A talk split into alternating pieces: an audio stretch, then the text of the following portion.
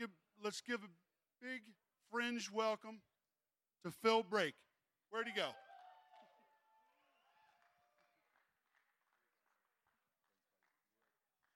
Hey, hey. G'day, how are you? Come on, you guys can do better than that. Turn to the person next to you and say, G'day, mate, how you going? Look, there you go. Thank you very much. Hey, a lot of Americans actually say, G'day, mate, how you doing? But it's actually, G'day, mate, how you going? So turn to the person on the other side and say, G'day, mate, how you going? Yeah, good. All right, you might have just heard that, but I want to teach you what we do when Australians get together and you want to know if there's other Australians around. All you have to do to be able to be able to do this is just to be able to go, oi. All right, so on the count of three, I just want to hear you go, oi. One, two, three. All right, so whenever I say Aussie, you say oi. All right, so Aussie. Aussie. Aussie, Aussie, Aussie. Aussie. Aussie. Aussie, Aussie, Aussie. Yeah, good work, good work. If you ever want to know if there's Australians around, that's all you need to do is just go Aussie, Aussie, Aussie, and they will know. Hey, I've heard that this stage, this area is the place to be. I've been looking forward to coming hanging out here because apparently the whole fringe stage in this fringe area is where it's at. So why don't you give yourself a hand for being here and being the amazing people that you are? Who likes stuff that works? You like stuff. Look, I'm not into wasting your time and I'm not into wasting God's time. I actually like stuff that works. So today I want to talk to you about something that actually works. You know, the title of this kind of session is What is God Looking For? The thing I've learned in my life is that God's not looking for the best looking, those that are ripped and rock hard. He's not looking for the best athletes. He's not looking for the best actors. He's not looking for the best artists. He's not looking for the smartest. He's looking simply for those who are available. That's all you have to do is make yourself available. You know, I have this saying that God does not have favorites unless you want to be one. God does not have favorites unless you want to be one. You see, God, in the form of Jesus, when he came, he had his 12 mates. Then he had the three closest Peter, James, and John, but he had the one that he loved, John, who he loved so much. And the reason why is because those guys made more of an effort to be close to Jesus. So if you want to be a favorite, all you got to do is just take that step in his direction and he'll be there to meet you. You see, I, I have this kind of struggle with my head to understand why the creator of the universe and everything that we see around us, why he would actually be interested in me. Why would the God who put all this together and all he had to do was speak a word and things came into being? Some of you need to hear that today that all it takes in your situation, your circumstance, for stuff that looks hopeless, that looks like nothing, looks like it's going to amount to nothing, is all it takes for God to speak one word into your circumstance and things can change. Are you hearing what I'm saying today? You with me? So we got this incredible God, and I don't quite necessarily fully grasp why would He be so interested in me. You see, sometimes we have this idea who of who God is. We have this idea that God is this kind of like big dude on sitting on this big throne up in heaven, and he's got the big white beard and like got the white hair, and he's just waiting for us to stuff up so he can throw a bolt of lightning down to fry our butts. You know what I'm saying? Like that's what some people think. And we all think that like God speaks like in that James Earl Jones Darth Vader voice, like, this is God. You know, like everyone expects that's how God speaks. Could you imagine if we get to heaven and, like, you know, but by the grace of Jesus our Lord, that we actually get there to stand before God? Imagine that, like, we go to stand before God the Father and we're waiting for Him to say something. And we're all expecting Him to go, Phill, welcome. But imagine that God turned around and said, G'day, mate, how you going? Like, that's going to mess with everybody's head. See, we have this idea of who God is. You see, your understanding of who God is will determine what God can do in your life and in the world in which you live. Your understanding, your belief of this incredible God will determine what He can do in your situation, your circumstance. If you've got a small God, then and you're faced with a big problem, then there's going to be an issue. But if you've got a big God, an all powerful and almighty God, whose grace is sufficient, there's nothing that he cannot do. It doesn't matter what you face in life, your God will always be bigger than the circumstance, the problem that you're faced with. Are you hearing me today? You see, sometimes I wonder why would God send his one and only son Jesus Christ to the planet? We can't argue that. It's a historical fact that Jesus Christ came to the planet. John 3:16 tells us that for God so he what? He what? He loved. He loved you and me so much that he would send his one and only son. You see that whole love thing some of us find hard to grasp and I get it my situation with my family and growing up with my dad who was just never there, I kind of struggled to make the connection between a loving father because I just didn't have that connection or relationship with my earthly father. But I began to read the Bible and I began to read some of the stories that Jesus told to describe and to help our minds grasp and understand and our hearts experience the revelation of his love. You know, one of the stories that Jesus told was about this lady and she was really poor and she just lived in this small little place and all she had was 10 coins. They were the most important precious things in her life. She had nothing else except 10 coins every day. She would get those coins out she would polish them up lay them out and she would count them. 1 2 3 4 5 6 7 8 9 10 every day. One morning she wakes up she grabs the little bag that they're in and, and she's kind of pulls them out polishes them up lays them out 1 2 3 4 5 6 7 8 9 and she just stresses out. She freaks out and she's like, oh my gosh, I've lost one of my coins. This lady's got nothing. And she starts looking high, she starts looking low, she looks down under the table, she looks everywhere that she's kind of been that morning, just in around her small little home, and she can't find the coin. She's starting to get really anxious and stressed.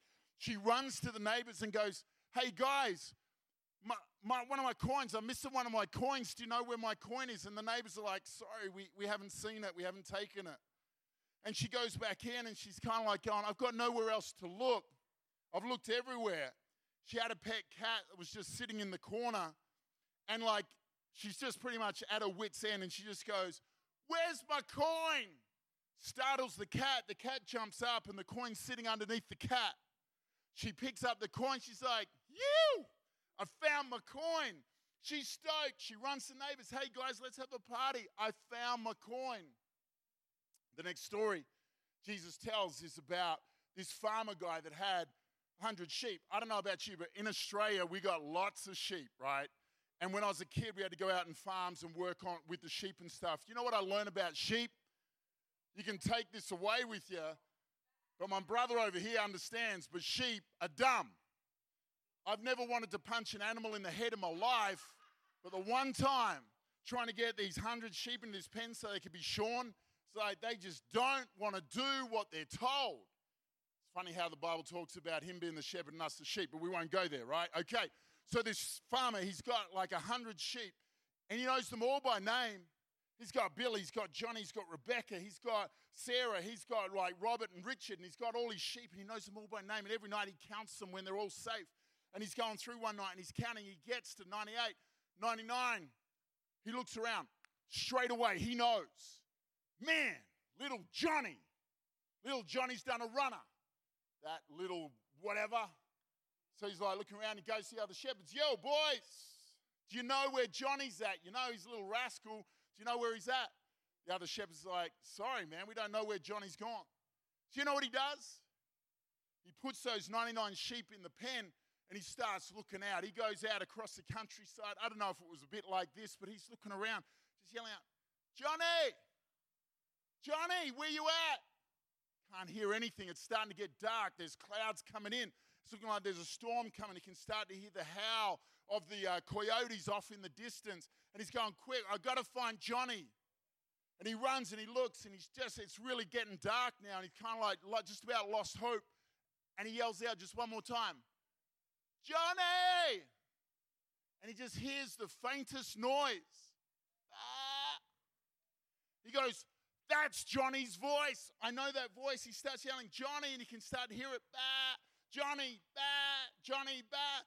Johnny's stuck, got his legs stuck in a rock, And he comes along and he grabs Johnny. He's found little Johnny, puts Johnny on his shoulders, and he goes back to where the other farmers and shepherds are. He goes to all the guys, Yo, I found Johnny. Let's have a party. Let's have a barbecue. Beef, not lamb. And then the next story that Jesus tells is about a father who's got two sons. This dad loves his boys. And this guy, kind of like just loving on his sons. The youngest son just goes, Dad, you're not dead yet, but I want what's owed to me. I want my inheritance now. And because his father loved his son so much and said, Son, if that's what you really want, that's what I'll give you. So the father gives his son this money, and, and the son takes off to a faraway land, and it's sex, drugs, rock and roll. The whole cold sign of story that you think he's got all the friends while he's got the money, but as soon as the money goes, so do the friends. And then eventually he's got nothing. He's on his own, he's isolated in a foreign land. And he's there, and eventually finds himself in this pig pen just serving up the slops to the pigs. And he's so hungry. And he doesn't know every single day that he's been away, his dad has been out on the front porch sitting on a chair, maybe like some of you are sitting on a chair, and, he's, and his dad's been just sitting there, just longing for his son to come home. I just wish my son had come home. Meanwhile, the son is in this pig pen trying to serve up slops to pigs, and he has this thought in his head. And he goes, Man, even the servants in my dad's house are better than this. They eat better, they're looked after, they've got somewhere to sleep, they're uh, much better than what I'm doing. So he says, You know what? Maybe, just maybe, if I apologize and I go home and I say, Dad, I'm so, I stuffed up big time. I'm so sorry. Can I come back as just a servant in your house? And so he throws in that job and he starts to make the long journey home and he's rehearsing his apology over and over in his head.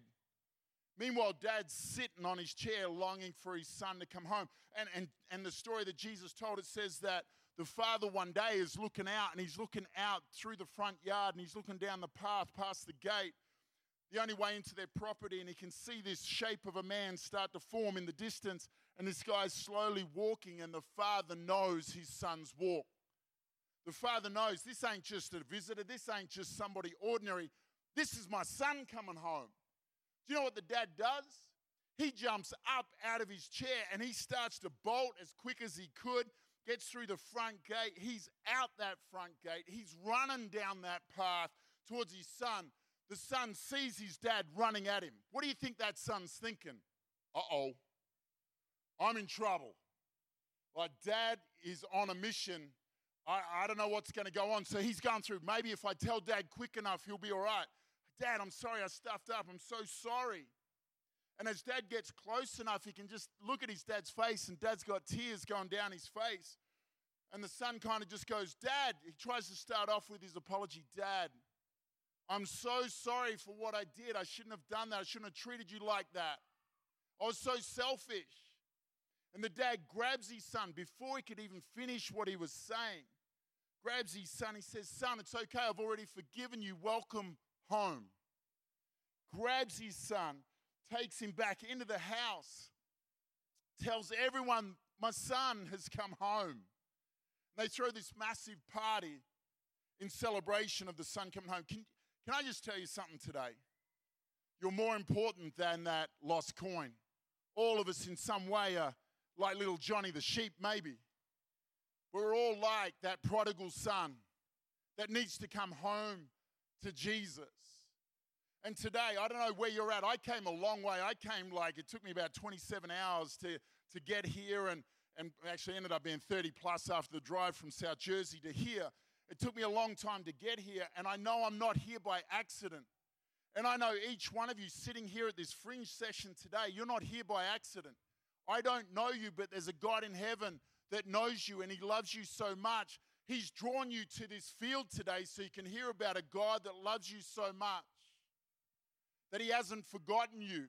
Doesn't matter how far removed, it doesn't matter what you've done, every single one of us can come back to Jesus. And if you haven't done that, then today's your day. Best decision you'll ever make with your life. There's no doubt about it. Is there anyone here that agrees with me on that? Best decision you can ever make. Yeah. So this is where it gets interesting. What is God looking for? So if that's kind of like how we can come into a relationship with God is through his son Jesus Christ, who died on the cross, took all our sin and sickness upon himself, was buried, rose again on the third day. And if we confess with our mouth and believe in our heart that that's what happened, that Jesus can be the Lord of my life, he'll forgive us of everything that we've done in the past and fill us with his spirit so we can live a life that's pleasing to him. Now, if you've done that, my question to you is because one of my favorite verses in the Bible, John 10 10, the thief comes to steal, kill, and destroy, but Jesus has come to give us life and life to the full. That's my kind of Bible verse. I don't know about you, but I don't want to live life half pace. I don't want to live life half full. I don't want to just exist. I want to live. I want to be alive. So, what are you doing with the life that God's given you? You see, there's one that's come to steal, kill, and destroy. Let me ask you a question. I don't care how old you are here, the youngest to the oldest, listen up. Answer this question Was there ever a day you were more in love with Jesus Christ than you are today? Don't look at the person next to you. I'm talking to you. Just imagine it's just me and you sitting down in a room right now. I've asked you a question. Was there ever a day that you were more in love with Jesus Christ than you are today? And if there was a day that you were more passionately, madly, deeply in love with Jesus than you are today, what happened? Who happened? What broke up? What got fractured? What got broken? Who let you down? Bible says that he's the same yesterday, today, and forever. You know what that means? In our relationship with him, there's only one person that changes. That's us. It's me and it's you. So if there was a day that you were more in love with Jesus, it means that there's one that's come to steal, kill, and destroy. Somebody has come and robbed you of the life that Jesus Christ died to give you. Something or someone has come into your world to try and steal away from you your destiny, your purpose.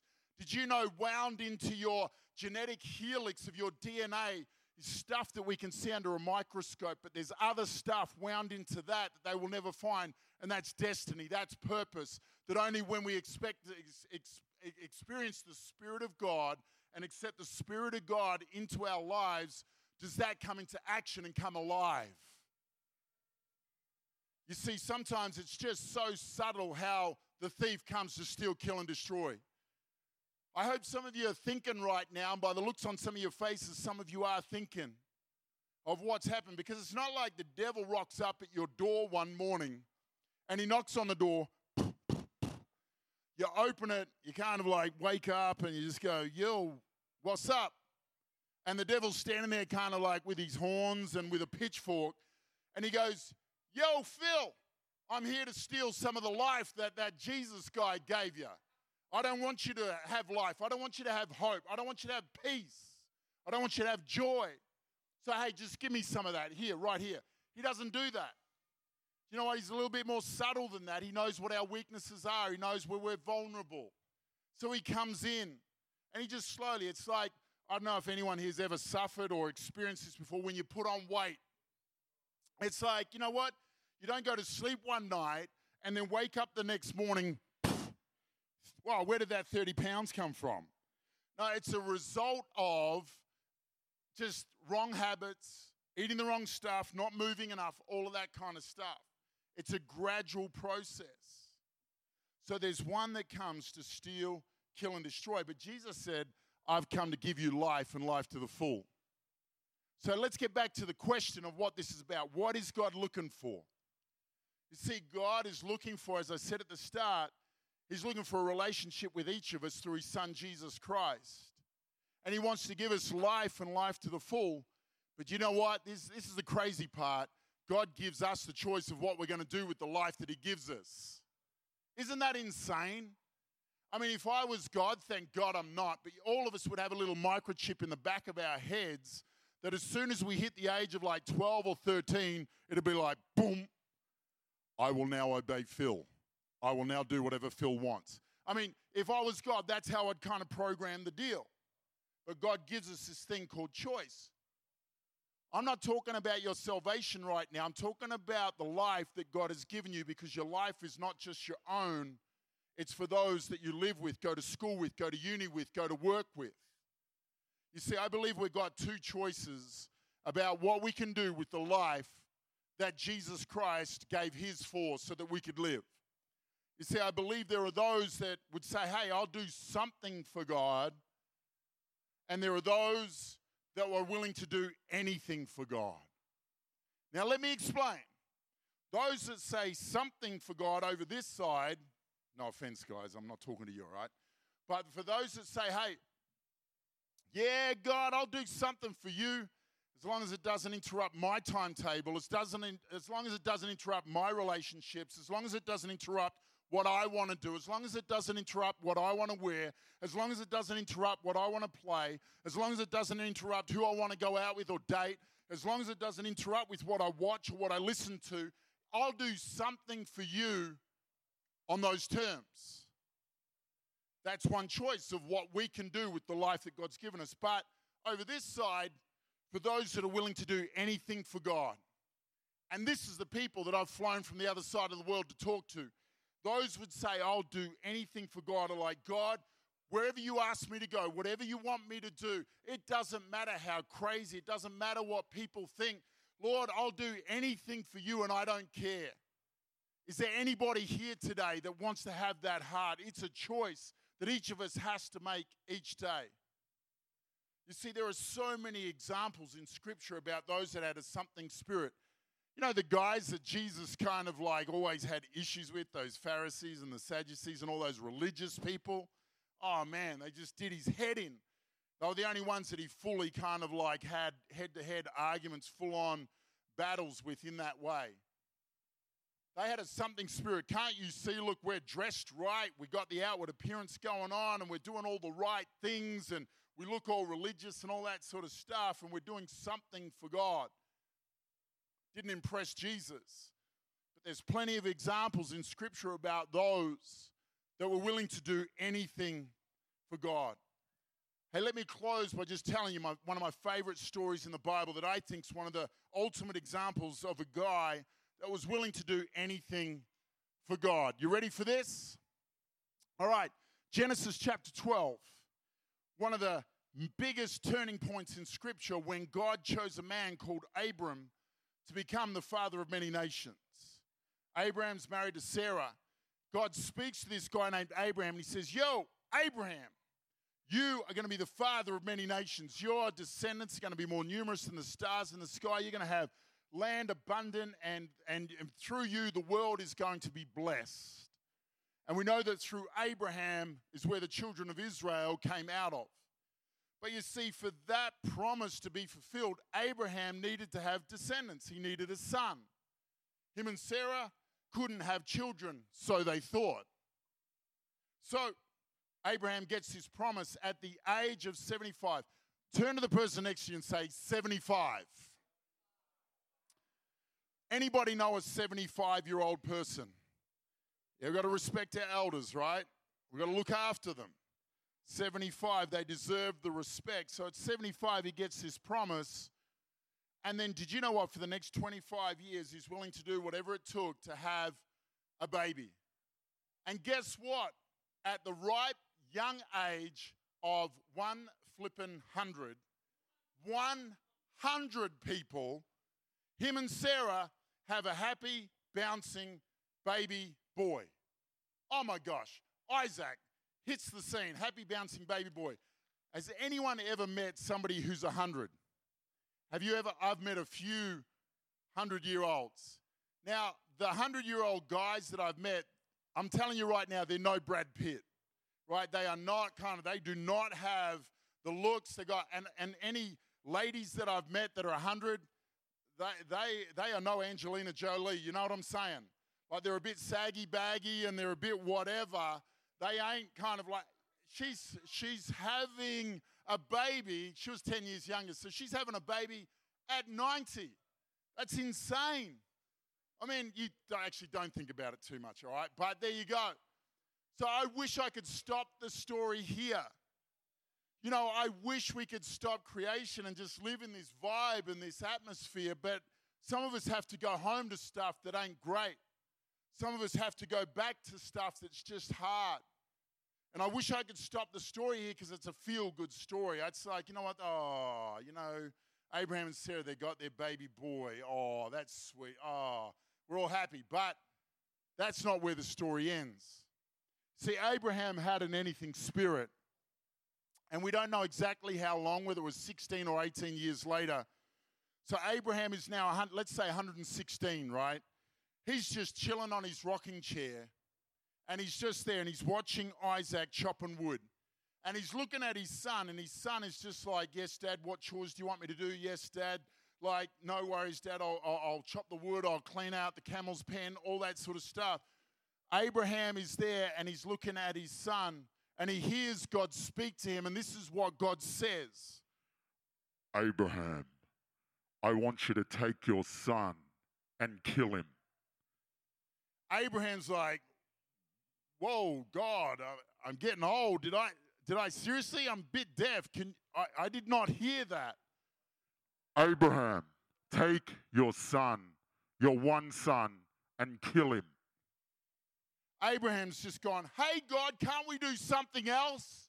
Surely we can find something else to sacrifice. I'm supposed to be the father of many nations. Isn't like this all supposed to be because of this kid? How, how am I supposed to take this kid and kill him? Take your son. Abraham's like, God, I'll do anything for you. You know what he does? Yo, Isaac, come here, son. So he calls his son over. Isaac's like, Yes, sir, what do you want? And so kind of like Abraham says, Son, we're going camping. We're going on a camping trip. We haven't been for a while. We're going camping. Isaac's like stoked. He's like, Yeah, I'm going camping with dad. This is awesome. He goes and gets all the slaves ready, gets all the servants ready, gets all the supplies ready. And Isaac can't sleep because he's so excited about going camping with dad. Abraham can't sleep because he's kind of going, Did I hear God right? I can't believe God's asked me to take my son and actually kill him. He's tossing and turning. Isaac's tossing and turning because he's so excited. They get up in the morning. Isaac's got everything all organized, he's got everything ready. Abraham comes out of his tent and he kind of like eventually gets out and he's kind of standing there and sees everything ready to go. And, and Isaac goes, Come on, Dad, let's go. So they jump on their camels and they start to make the trek out to the countryside. Isaac's up and about, man. He's just stoked to be hanging out with dad and going camping. And like Isaac just goes, Hey, we got to bring some vibe to this road trip. So he goes, Why don't we start singing some songs? The hump on the camel goes up and down, up and down. Abraham's just like, son, not this morning. I, I just can't do it.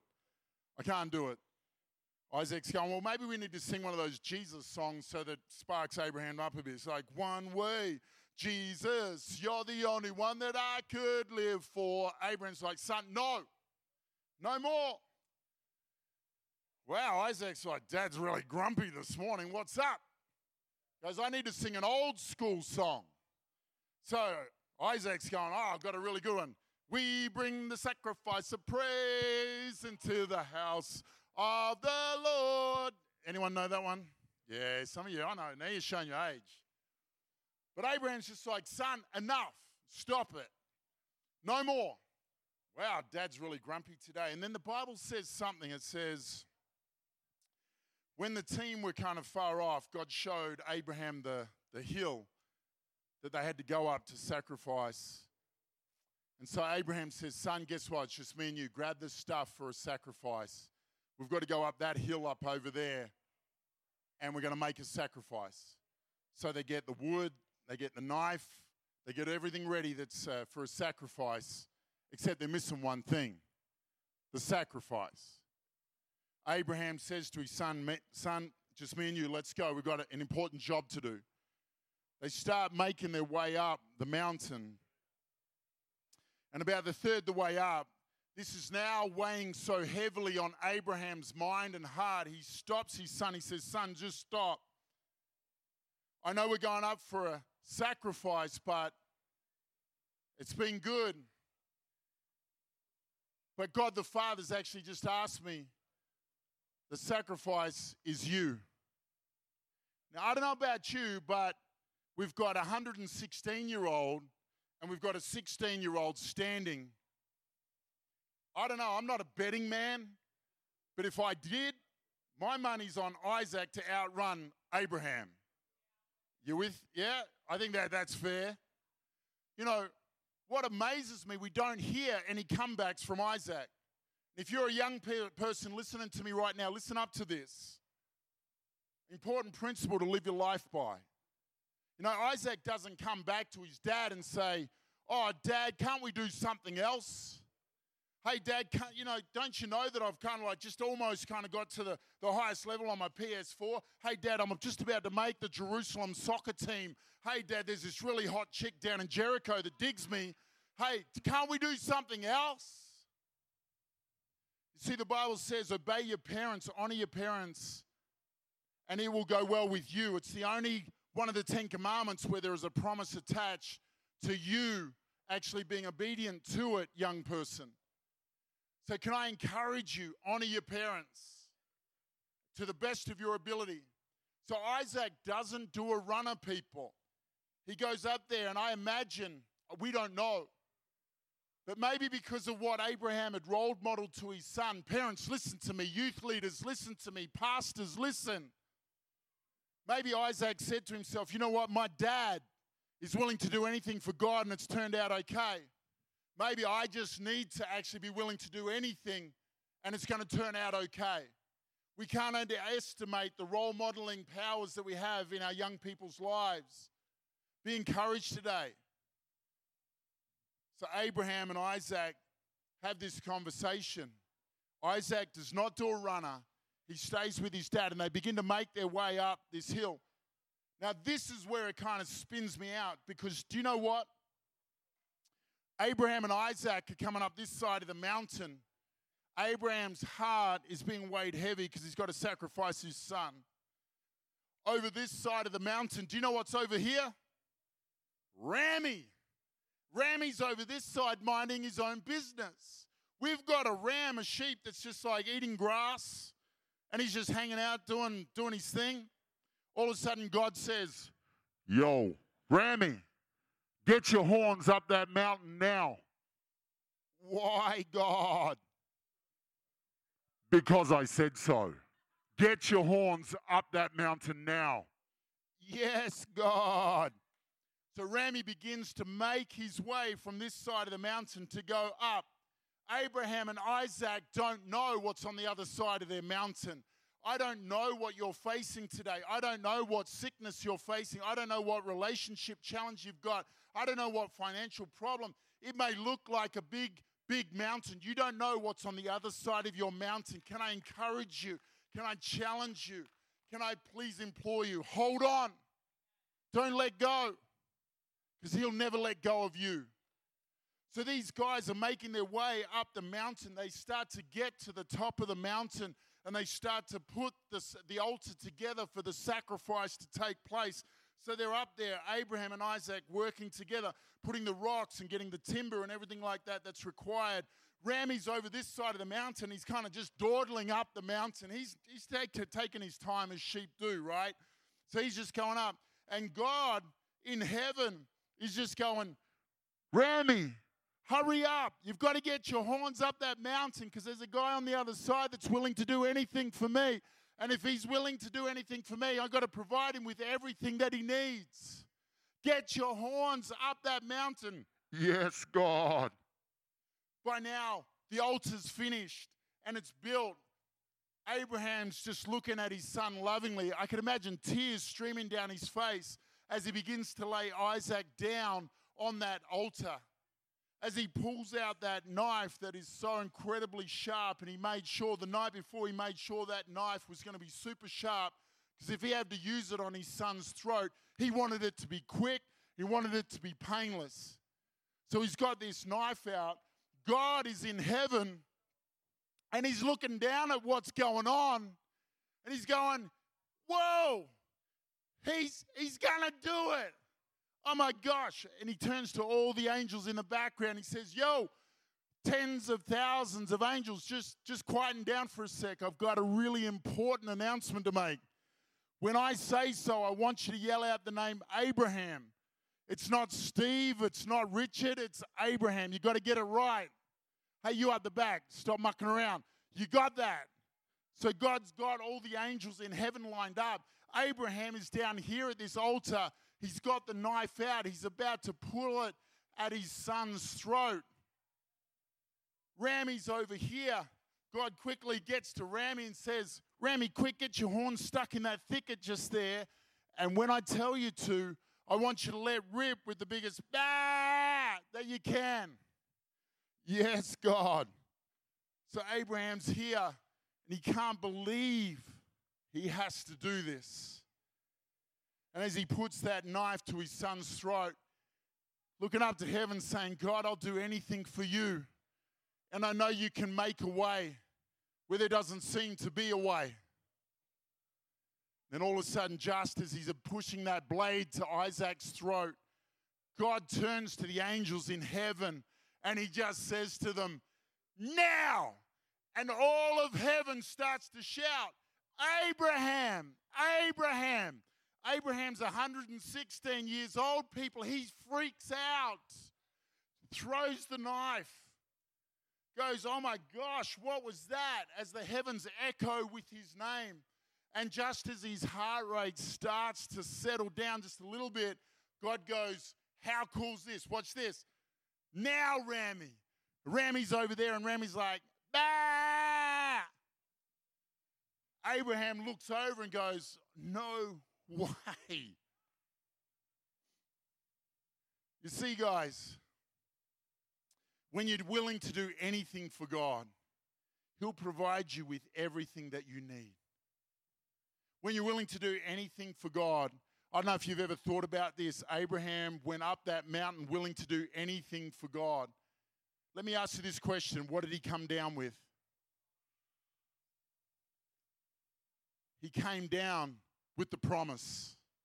He came down with the promise being fulfilled.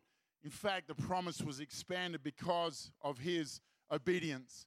What is God looking for? He's not looking for the most talented. He's not looking for the fastest, the strongest. He's not looking for the smartest. He's looking for those that are available and would say, God, I'll do anything for you. Let me finish with this story. There was a Welsh missionary that went to northeast India. And this guy, back in the day, this is when there was no Christianity in India at all, one of the first missionaries to go to northeast India. And this guy kind of started to reach out to this particular village in the, in the area called Assam, A S S A M. And it was in this area that this guy became a follower of Jesus Christ. So this guy became a follower of Jesus Christ, and his whole family did. The problem was that this village was kind of known for cannibalism and known for a lot of brutal deeds and acts. And when the village chief found out that this guy and his whole family had become followers of this Jesus, the tribe and the village got together and they grabbed this guy and his family and they said, You need to renounce this Jesus. If you don't renounce this Jesus, we're going to burn your children, we're going to burn your wife, and then we're going to burn you. And this guy, the conviction, willing to do anything for God, I cannot forsake my Jesus. I have to make a stand for my Jesus.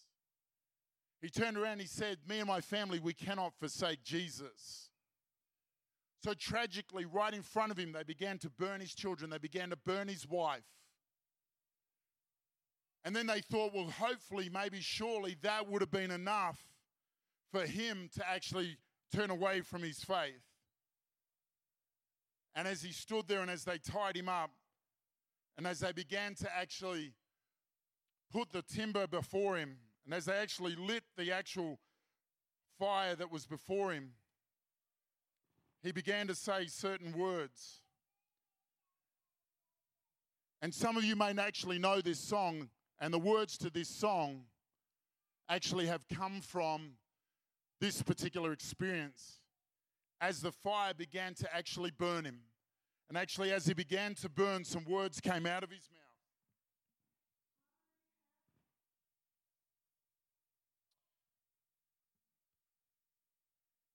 I have decided to follow Jesus. Wow.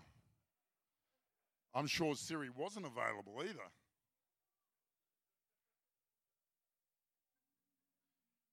But if you listen to the words of this song, it says, I have decided to follow Jesus, no turning back. The cross before me, the world behind me, no turning back. I have decided to follow Jesus. And this Indian guy in northeast India said those words as he burned to death in making a stand for Jesus.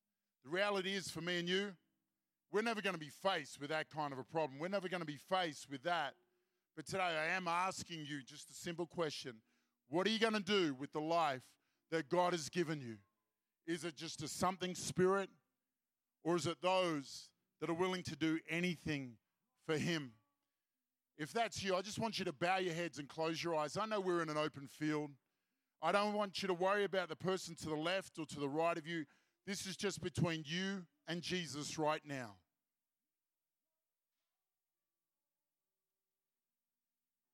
Holy Spirit, I just pray right now. I thank you for each and every precious person that's here within the realm of my voice. I just thank you right now, Holy Spirit, you are here to bring courage, to bring strength, to bring healing, to bring freedom.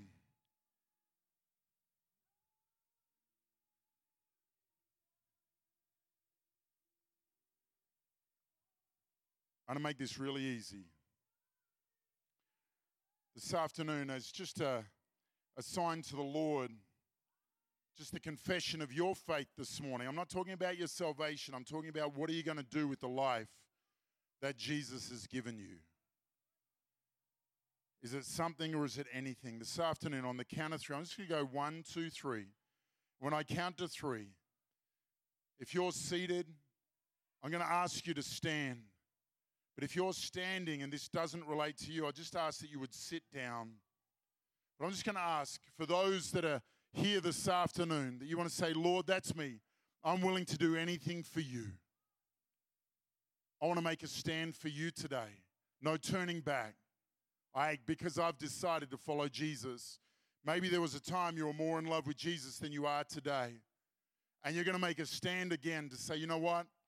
I'm going to get back to that place of passion. I'm going to get back to that place of just devotion and commitment, just being crazy, madly, deeply in love with Jesus.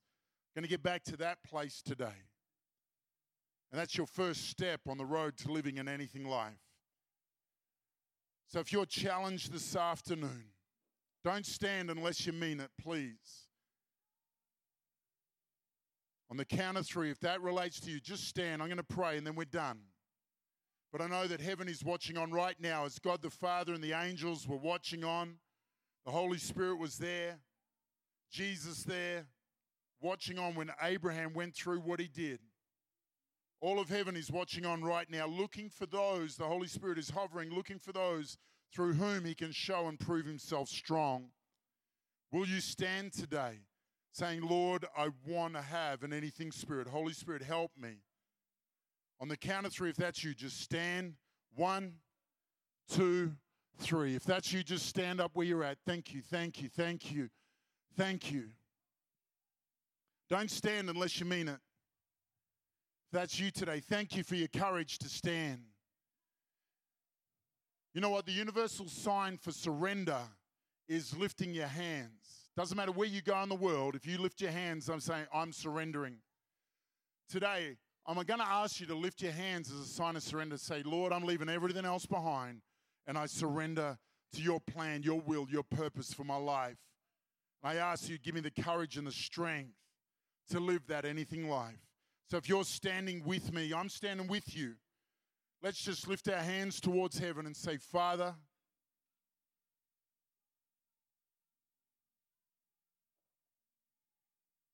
I choose you afresh today. Father, for hands raised in this place today, thank you that you look down, that you smile when you find a willing, available heart that's just willing to do anything for you. I thank you, Lord, that within the next week, those that are standing, Lord God, will be given an opportunity maybe to do something that they haven't done for a while or something they've never done before in showing or telling somebody about the love and grace of Jesus Christ. I pray when that opportunity comes that you, Holy Spirit, would remind them of standing here in this field today. And I just pray right now, Holy Spirit, tangibly, that you would do something, stir courage and faith and boldness in this place today, all for your glory, so that your name would be honored above everything else. It's not about us, it's all about you, Jesus.